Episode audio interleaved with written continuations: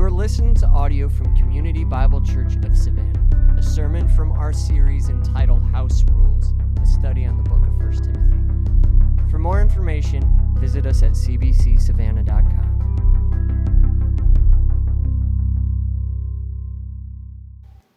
Thanks, you guys can have a seat. This is about as green as pants as I got, y'all, so I'm just telling you. I'm just trying to identify with you. Um, I'm like RJ. I'm like, I didn't even, know what St. Patrick's Day was till I moved here. I've yet to be at the parade, by the way. I've been here 11 years, just haven't gotten north of DeRenne. So I was very happy yesterday. Um, I, I did hear some bad news last week. I don't know if you heard this. It's very, very upsetting to me that Toys R Us is closing. Not about you, okay? When I, when I grew up, I didn't want to grow up because I was a Toys R Us kid, okay? I mean, there was something magical about Toys R Us when, when I was, it was actually my first job. I worked at Kids R Us. I actually had to dress up as Geoffrey Giraffe's wife or sister, so that was great. That was my first job at 14. Uh, and the Kool Aid Man, that was another sermon blow. Um, but it was a magical place, Toys R Us, wasn't it? You go in and there's G.I. Joe and there's Star Wars and there's all these unbelievable, it was a magical place for a kid. And now it's gone. It's gone. Right? And you think, I was thinking about that as I come to this text today, and you're like, what does Toys R Us have to do with this Bible? Well, Toys R Us was this mega store, this giant retailer for toys, and now it's gone. And what you see sometimes in the church, whether you know it or not, is folks that you're like, this is a strong dude. This guy loves Jesus. He is walking strong. He is doing well. And then 10 years, 15 years down the road, he is gone. And you think, what happened to him? What happened to her? They were so strong at one point, and now they're just weak, or they're even gone. I don't know what happened to Toys R Us. Probably Amazon. Amazon kills everything, right? But Paul is going to help us today as we open scripture together. I, I do know what happens to people who were here and they're gone. And he is going to give us some warnings. And what you're going to get, you're going to get the heart of Pastor Paul. This is Shepherd Paul shepherding Timothy, and by way of application, us.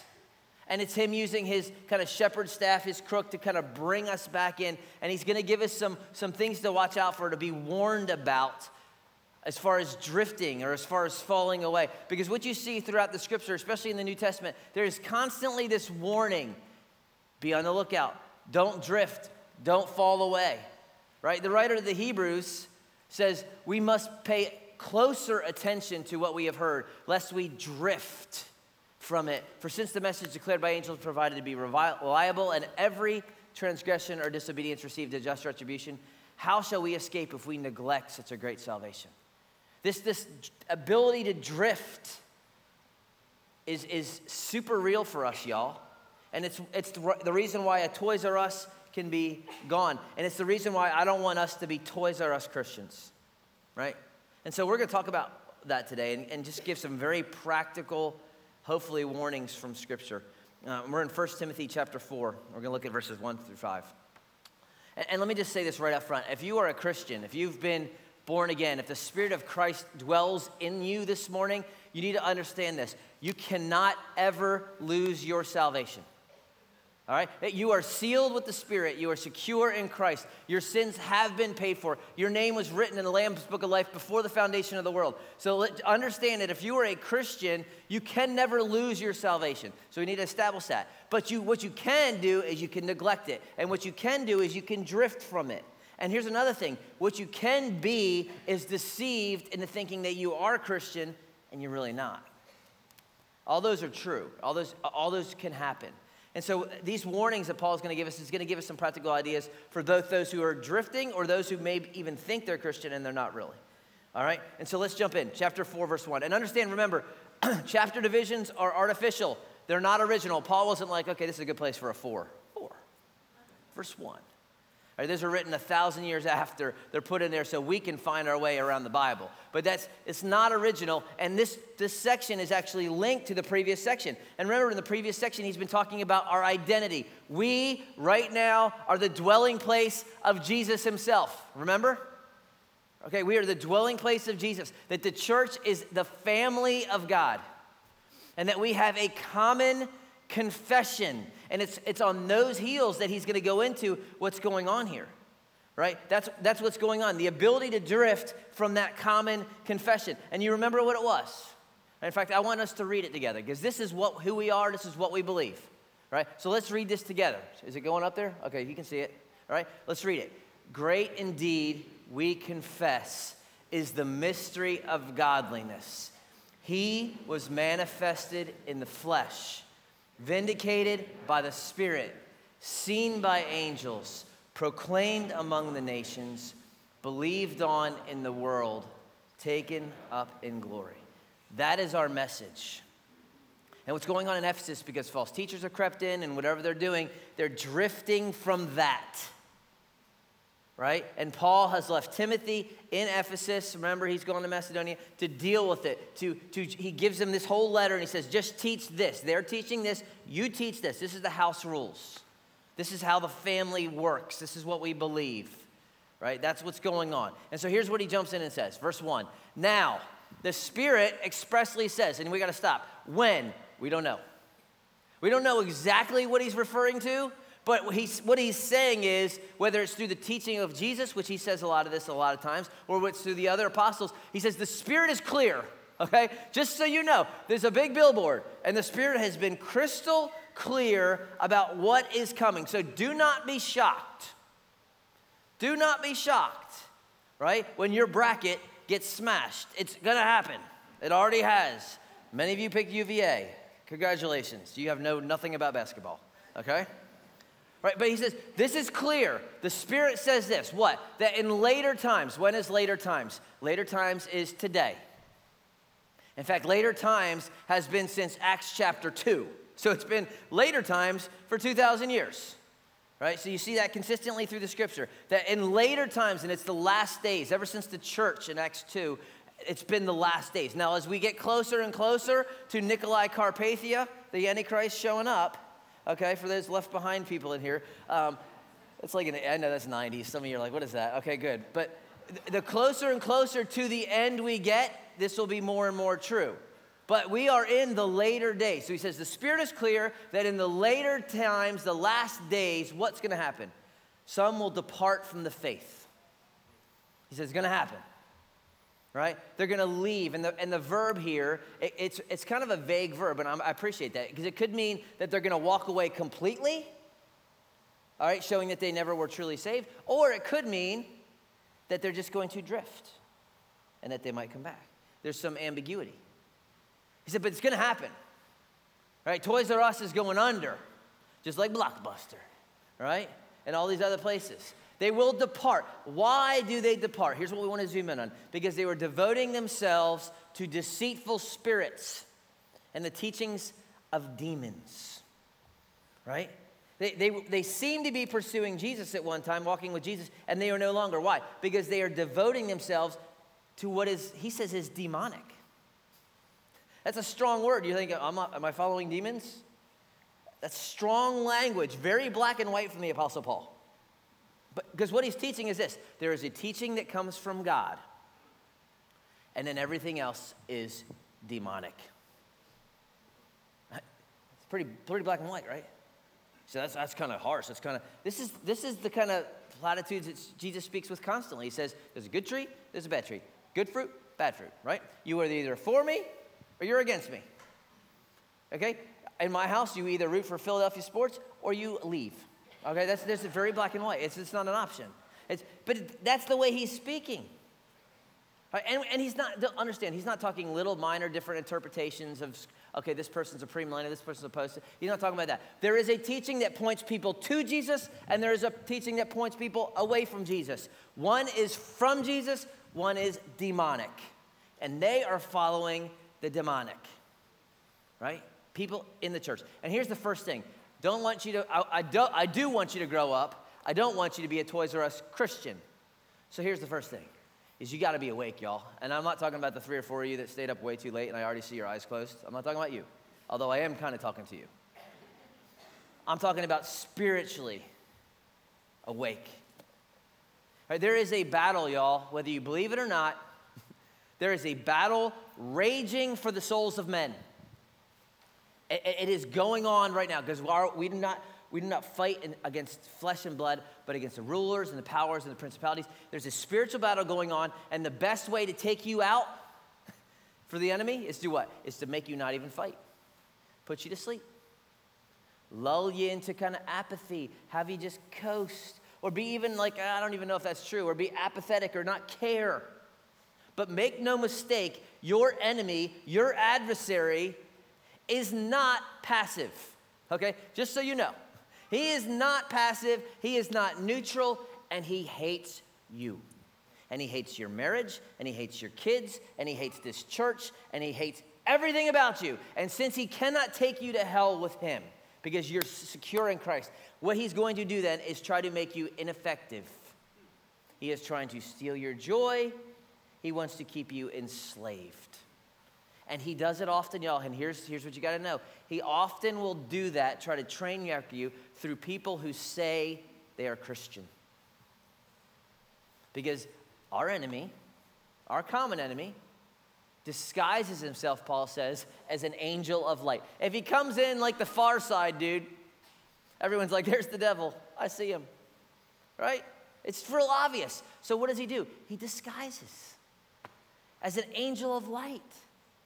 And so he will use Christianese, right? It'll be a, a charismatic couple that just dynamic. It'll be this great teacher. He's just so kind and generous. It'll be a cute dude in skinny jeans. If that, I don't know if that actually works, cute dude in skinny jeans, whatever. But they will use the right language. They will say things like Jesus and pray and quiet time and love. That's what the prosperity gospel preachers do, right? Bless, God will bless you and He'll heal you. And if you have faith, and they'll have Bible verses to show that you need to send your money to them. And if you do, great things will happen. That God wants you to be wealthy and healthy, right? And it all sounds so good, but really, if you get down underneath the surface, it doesn't point you to God, it actually points you away from God. It actually points you to yourself or something else. And, he, and just think about it. You, you know the, the passage, you know Jesus when he's tempted in the wilderness, right? Go, go look at that. So Satan shows up and he says, Just why don't you take that rock there? You're real hungry. Why don't you make some bread? And you're like, Oh, that's so innocent. That's not a big deal. He's made water and wine. You can do all these things, right? Make yourself some wonder bread, Jesus. No big deal. But what he's doing is saying, Your father is not really good. He's not providing for you. You can't trust him. You need to move out on your own. You need to do your own deal. Right? Sound familiar? It's the same as Genesis 3. God doesn't want your best. If He wanted your best, He'd let you eat that tree. It's the same subtle argument. It points people away from God rather towards, even though it uses the right language. It's the same thing I hear all the time. Well, I just, I deserve to be happy. God wouldn't want me to not be happy. Right? Of course. And, and look, God is for your joy, yes, but because you don't, you're not in a good place with your spouse or with your kids or with your parents, so God wants you to be happy so you can just abandon everything else He's ever said. Right? It, it, it's, it's subtle. Satan says, Bow down to me, I'll give you all, everything in the world's mine. I, I, I own it, I can give it to who I want. Is that true? It's kind of partially true. He's the prince of the power of the air, so he uses a little truth and a little lie. But what he's saying is, hey, do your own thing. You can be like God, right? You can be like God. Same thing he tells Adam and Eve. You can be like God. Same thing he's telling you. It's your life, live it. You don't need anyone to tell you what to do. You, as long as you're not hurting anybody, you do what you want. It's, it's the same thing, y'all. He, he hides as an angel of light. And you got to be aware of it. You got to be awake. Because if you're not awake, you could end up train wrecked. You could end up being a Toys R Us kids Christian and deceived. And, and so, what you have to do, the solution to help you, is that you need to know the truth so well that it, the error is easy to spot. So here's a great memory verse for some of you. Next week, I'm actually gonna, we were gonna do 1 Timothy the next section, but I'm actually gonna do something for uh, Palm Sunday, so you don't need to read ahead in 1 Timothy. Maybe this week, as your homework, you could memorize this verse, Romans 12, 2. Very simple verse. Many of you know it already, but so essential. Do not be conformed to this world all right? Don't be squeezed in by this world. But instead, here's the contrast be transformed by the renewal of your mind. So you need to be changed. You need to be transforming. How? Your mind being renewed. How do you do that? By renewing it with truth, constantly exposing it to truth. Then what's going to happen? That by testing, you may discern what is the will of God. You're not going to be fooled because you know the truth so well. When error shows up, you're going to be like, it sounds fishy. That's what is good and acceptable and perfect. We need to be people who are renewing our minds, y'all. that's why you just need to be reading scripture. I'm not saying you have to study the Greek words and the tenses at all, but just renewing your mind with truth and not being conformed to this world because we're filling our minds with trash and not renewing it. Right? So good homework for you. You got to know you got to know, you got to know the truth so well. I was at baseball practice with my one of my boys a couple weeks ago, and I'm not coaching. I I volunteered. They didn't want me. It's a good old boy system down here. I don't know why y'all do that, right? Okay, I know how to play baseball. But anyway, they didn't call me. I'm just telling you, I still have hurt feelings. But I'm, and I'm watching these guys on the field, and, and he's playing shortstop, and they're working on double plays. And whoever the sweet country boy who thinks he knows baseball is hitting the ground balls, he don't know what he's talking about. And here hitting ground balls, okay. And he's got the two infielders, and if you play at middle infield, you know how to turn a double play. I can do it from second, I can do it from short. He's got these kids 15 feet away, underhand tossing it. I'm like, I'm gonna let him do this, this weird, you know, thing that he thinks he knows what he's doing, right? And then after practice, I'm gonna take my son, I'm gonna say, don't do a word he just said. okay, so if you're turning double play from shortstop, you don't tell, Okay, that's not how you do it. It's boom, boom. If you're at second base, it's here, there. I said, don't do this little, what do you think they are, okay? so, but the only reason I know that is because I know how to play middle infield. I know the truth. This country dude that likes the Braves, that's probably why he doesn't know baseball. hey, I've moved from college football to pro football, and we are now in baseball season, folks. Okay? it's a year round deal for me. The only reason I know that is because I know baseball, right? The only reason you will be at a spot error is if you know the truth. That's the point. That's why you need to renew your mind. And so, what we do on Sundays is I open this book and, and we study it together. And if I say something that's like, I don't know if that's there, I, I promise you may have a little bit of a different interpretation than me on minor things, but it's going to be here. I'm not going to say something that I didn't get out of here. And if I do, that's when you say, Fowler's gone, fire him right? That's what you do. That's why we start here. This, y'all, is why denominations in our country are falling away because they stopped preaching that book. And so now you got churches debating whether or not marriage is this or, or, or this about sexuality. And you're like, are you kidding me? It's just very clear right there. But they're, they're moving away because they've moved away from this, right? Because they don't know the truth anymore and they're deceived. And you got to be awake. It's a slow deal. Satan is very patient. He is very patient, right? Be awake. We don't want to be Toys R Us kid Christians. Let's keep going. There's a second warning here, verse 2. All right? The Spirit expressly says in later times some will depart from the faith by devoting themselves to deceitful spirits, teaching of demons. And here we get the content of, of kind of what these guys are like. Through the insincerity of liars, okay, we get that they're lying. But notice this last phrase whose consciences are seared. You need to underline that word. It's, it's the word we get our English word cauterize for seared. Uh, when I first moved to the South, got ourselves a grill, right? I'm thinking, I'm in the South, I got a grill, right? That's a Southern thing. So I started grill, and I'm telling you, every single thing I grilled was dry as a bone. I mean, I'd watch TV, I'd do all these things. I'm like, man, I'm gonna do this dry as a bone. And then one fateful day, Greg Durkin, where's Greg? Greg in the service? Is he in there? there? Greg Durkin comes over our house and he disciples me in, in, in grilling. And he says, Here, we're grilling chicken. So he shows me, I said, What you do? Turn the heat way up. Turn the heat way up. All right, you throw that chicken on the grill for one minute. One minute. Got it. All right, then flip that chicken over and then put it down to medium heat and then just let it go. And what has happened is because it's so hot that one side of that chicken is seared and when i flip it over then the juices can't come out. So that juice stays in that chicken and it slowly just gets to a great point. And let me just tell you i'm no bobby flay but i have not grilled dry chicken since. All thanks to my brother. I'm so grateful. So are my family. But what has happened to that chicken is it was seared. It was cauterized so that it was hard. And what is good for chicken is bad for the soul. What is good for the palate is bad for the heart. And these men, because of so much lying and so much hypocrisy and so much bad teaching, have dead consciences. You know, you have a conscience because you're made in the image of God. God has given us everyone this internal GPS, right? And it can be seared and it can be fed, and every culture can kill it or do whatever. It can be nurtured or killed. But but you understand your conscience can be seared so that you feel nothing. And we've all been there at some point. I remember back in high school, I wasn't even a Christian. I knew right from wrong. Right? I was a good kid, but I wasn't a believer. And I wasn't a liar until my junior year in high school. And so my parents would be like, hey, where are you going? I'd be like, I'm going to the library. So I'd go to the library and hang out with my boys. And then they'd say, hey, let's go down to Angelo's, because Angelo's was the pizza joint. So I'd go to Angelo's, but I wouldn't tell my parents. And then, you know, I felt guilty at first, but after a while, no big deal. And then I found myself, let's just go to Angelo's. And so I tell my parents, I'm going to, to the library. And I literally drive into the library parking lot. I walk in the library, walk out, went to the library, and then I go to Angelo's. I felt guilty a little bit. But then I went away. And by the end, I wasn't even going into the library anymore. I was just saying I was going to the library and I was going to Angelo's. What happened? In the beginning, my, I, I felt guilty and I felt shame. But by the end, my conscience was seared. And I'm telling you, as pastors, we have sat in rooms with people who sit there and are caught in the middle of just atrocious sin.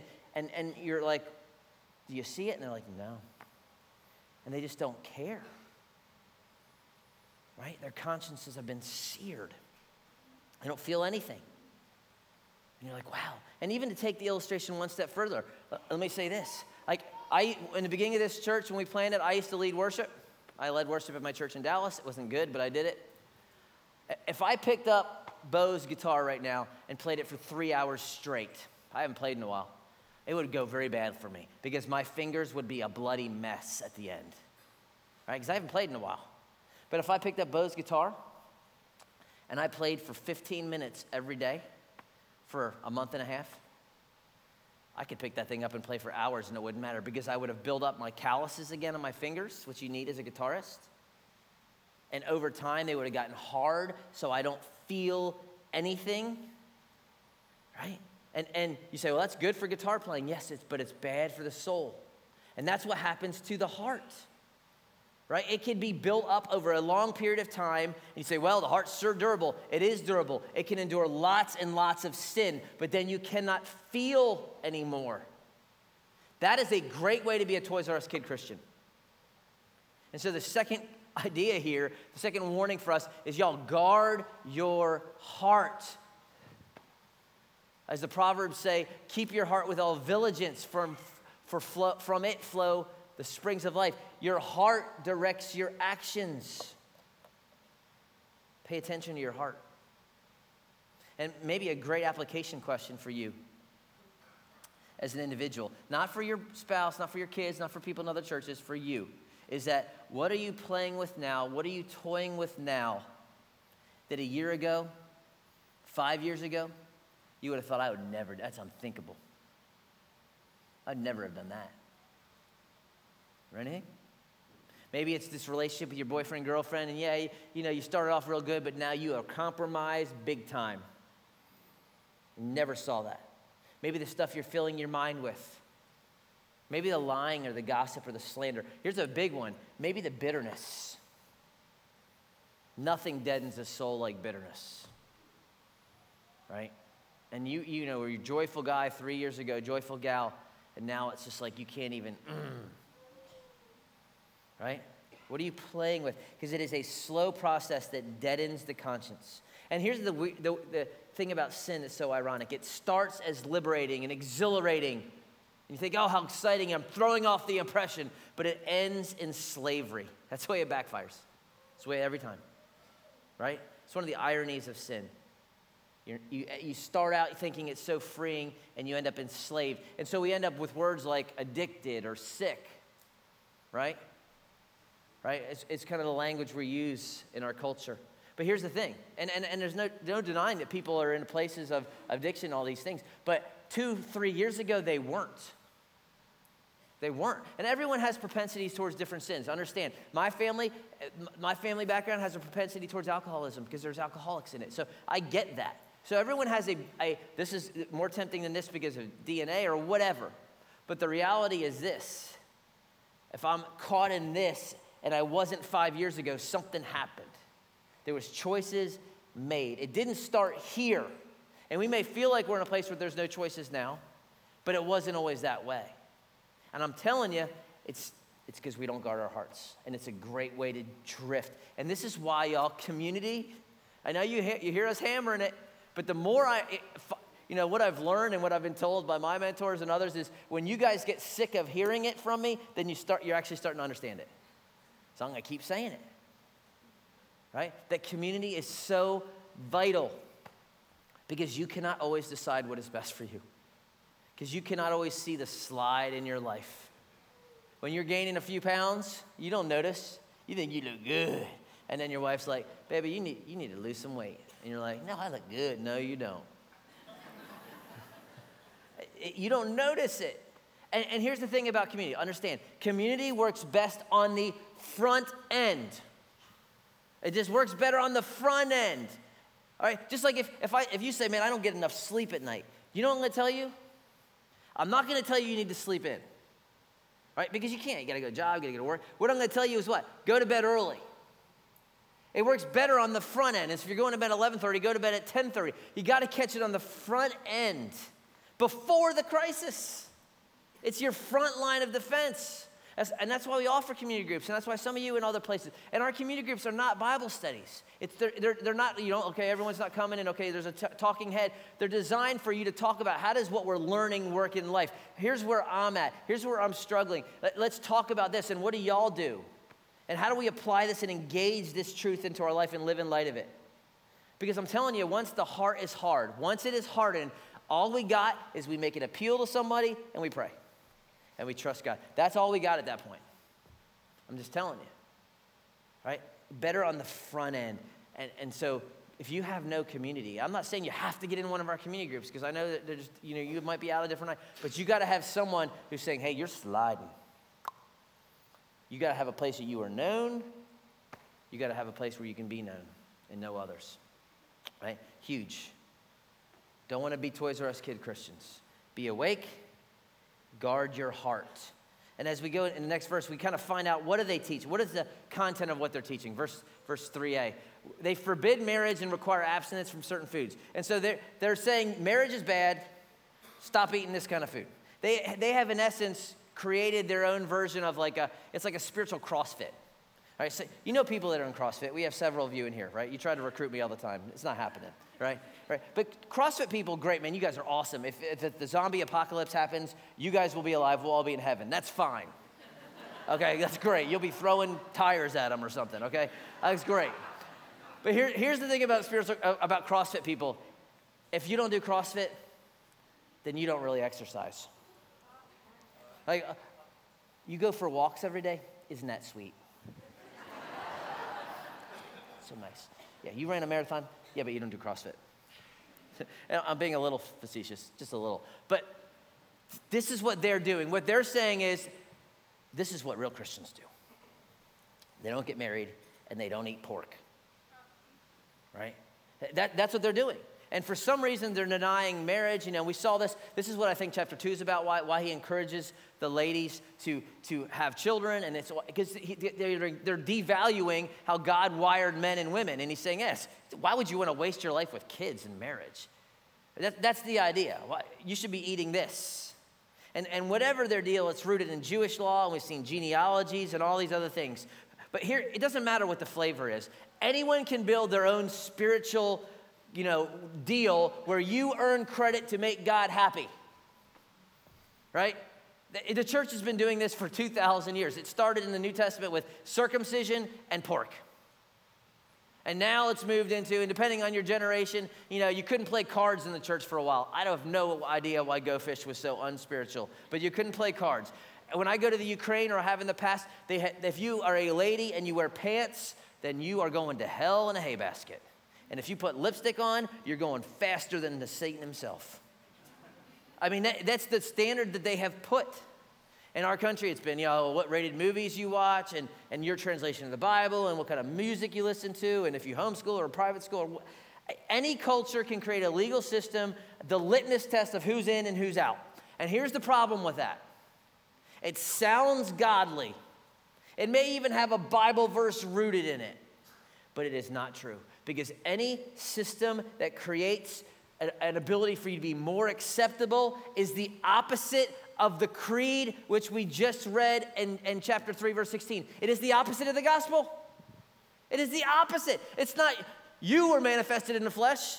You were seen by angels. You were resurrected. It's jesus. It's, it's him it is not rooted around your performance your performance god gave up on in genesis 3 in the garden all right it's over their performance is done and often we say, you know, Christianity is not about works. That's kind of not true. It actually is about works. It's just not about your works, it is about the works of Jesus who did everything that you couldn't do. And then what do we do? We put our faith and trust in what Jesus has done. It is about his finished work, right? That's what it's about. Jesus accomplishes what we could not. Jesus performs when we could not, and all I put my faith and trust in him. Right? That's so so so this idea of I can get my way to God and do better things and do more Bible study, it is it is actually the opposite of the gospel. And I'm not saying that convictions, y'all, are not good. You should have convictions. God has given you a conscience, but not to make you holier or better than everybody else. I used to have this, this buddy of mine, I would have coffee all the time with him. He's with Jesus now. His name was Bubba. Some of you probably know Bubba, but we would get in these. I made the mistake one time of telling Bubba that after church I went out to eat with my family. And Bubba was a Sabbatarian, good old Baptist Sabbatarian. And he was like, Man, you can't do that. I'm like, What do you mean? It was real easy. I got my car, started it, went like three miles down the road, got me some food. It was easy. He's like, No, you, you can't eat out on a Sunday. I said, Why not? He said, You're making people work. Uh, and we were in four services at the time. And so I said, Well, I worked. He's like, Yeah, but you don't count. I'm like, Oh, I don't count now. Oh, okay. I said, okay, wait a minute. Let me, and, and I'll, you know, I'm kind of, in that kind of context, when I have a good relationship, I'm going to be ornery with them, all right? So, and I was, I was like, okay, Bubba, we have a Saturday night service. Am I allowed to go out to eat after Saturday night service?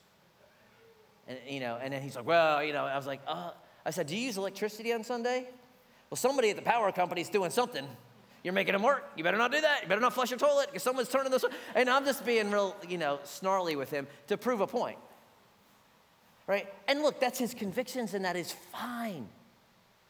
But, but that doesn't make him more holy or me less holy right and and you putting your convictions sometimes that are non that are abiblical that are just kind of your convictions on other people it just makes you arrogant so so that's one side and we would call that y'all legalism that's what legalism is okay so it's it's the when you hear a bunch of people oh that church is legalistic and, legalism is not I'm pursuing Jesus and trying to be holy. That's not legalism. Legalism is because I do this, I'm better than you. Because I believe this, I'm better than you. That's legalism. That's one side. But the other side of the pendulum is what we call license. Right? And, and, so some of you grew up in this uber legalistic background, right? And you're like, I can't do that, can't wear pants, can't play go fish, man, this is miserable. And so the pendulum has swung way over here, and now it's like, free in Christ, I do anything I want. Bible says nothing about movies. There ain't no movie ratings. Paul doesn't say anything over PG-13. You better be careful. He doesn't say that. I'll watch what I want whenever I want. Bible says nothing about gambling, which is actually true. There's no verse on don't go to Vegas. There's a lot of verses about being wise with your money, which going to Vegas is probably not. But no verse. No, no verse in the Bible about that. Go and do that. Do what I want. Free in Christ. And the pendulum has so swung, right? right? That I'm just free to do whatever and I'll just confess it as sin. For them, you know, one of the big issues was what? Was pork. Anything pig. In Georgia, pig is an art form. Right? It just is. So that's not our issue. But you know what is an issue? And it's an issue in this church. If, and I say this, and I got 50% of the people on this side and 50%. If I say a glass of wine, boom. Right? Now, what we, what we would say is Scripture is very clear drunkenness is sin. Absolutely. Some of you feel conviction I can never have a glass of wine. Some of you are like, I have a glass of wine. Great. Let me tell you this as your pastor. There's probably a couple hundred of you in this room that should never drink another glass of wine in your life because you can't handle it because every time it's abused. You say, What's the big deal? I can give it up if I want. Then do it. If it's not a big deal, then do it. right? Because because you cannot handle it and you've moved into license like you you one becomes four and becomes seven and you're the guy jumping in the water down at St. Patrick's Day and getting tased. I saw that video. Moron.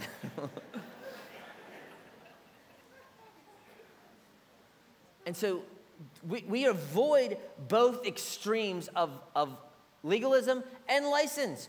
And, and here's what Paul says again he says, they forbid marriage, they require abstinence from foods. He said, but God created these things to be received with thanksgiving for those who believe and know the truth. Marriage is good, barbecue is good. Everything created by God is good, and nothing is to be rejected if it is received with thanksgiving. For it is made holy by the word of God and prayer. And this is where we get the idea, by the way, of praying for our food.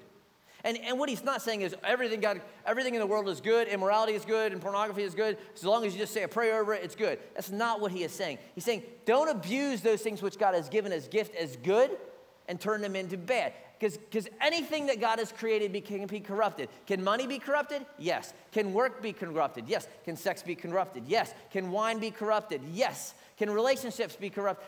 Can sleep. Everything can be corrupted. These are good things God gives, and when they become the greatest thing or get out of place, they become idols, and we move into legalism or we move into license. And he says, hey, don't, don't go there right? Don't let good things be corrupted. And so the third thing for us, don't want to be Toys R Us kid Christians, is avoid both extremes. Avoid legalism and avoid license.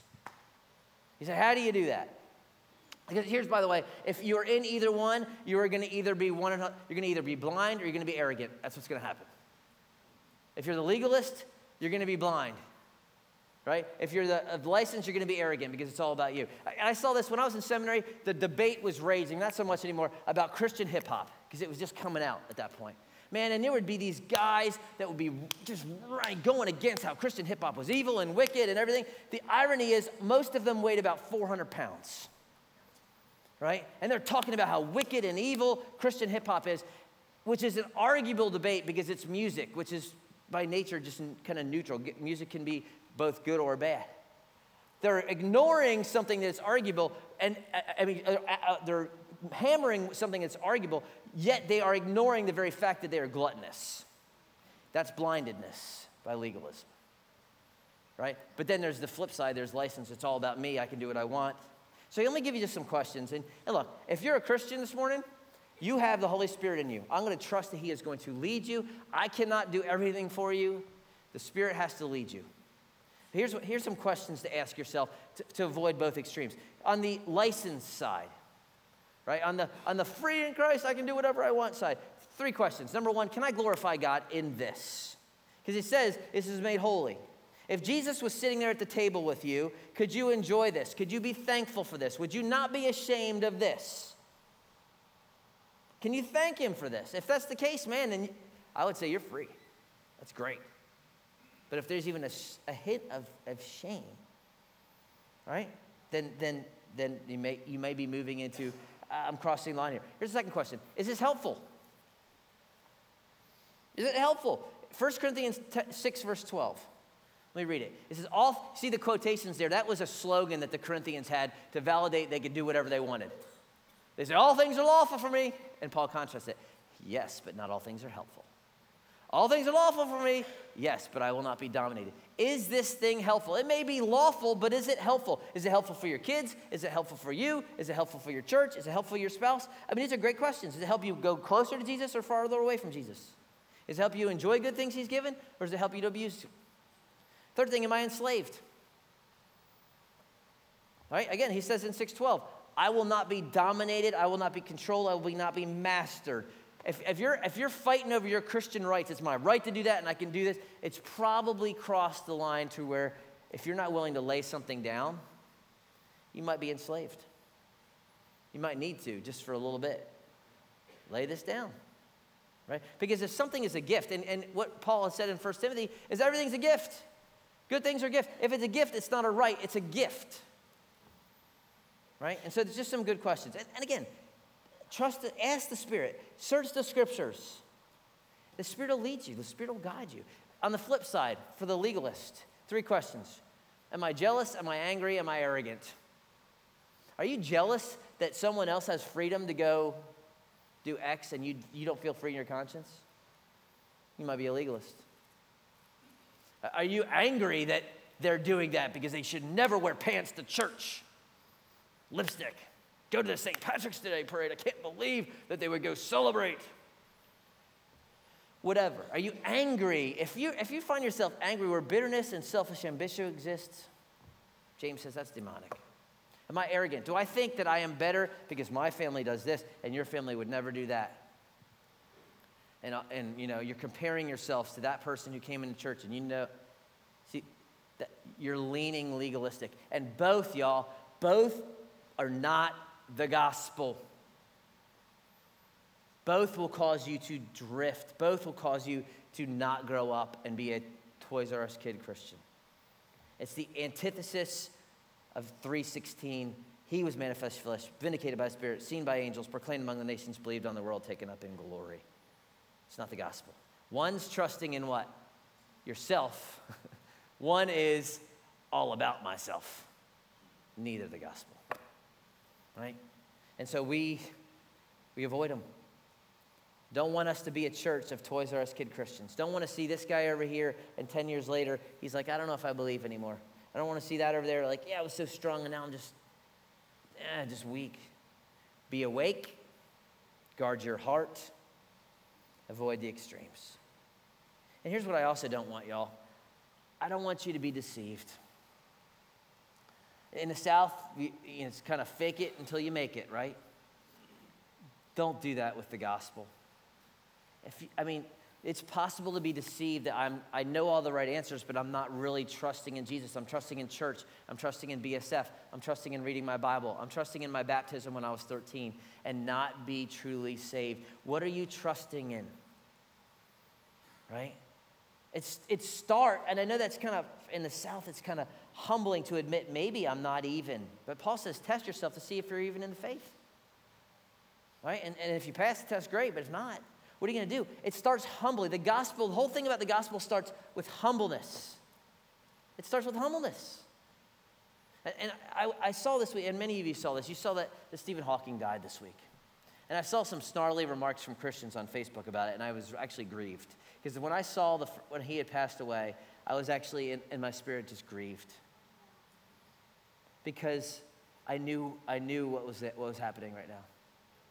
And, and he spent his life trying to prove that God does not exist. And, and there's two options he was either right or he was either wrong.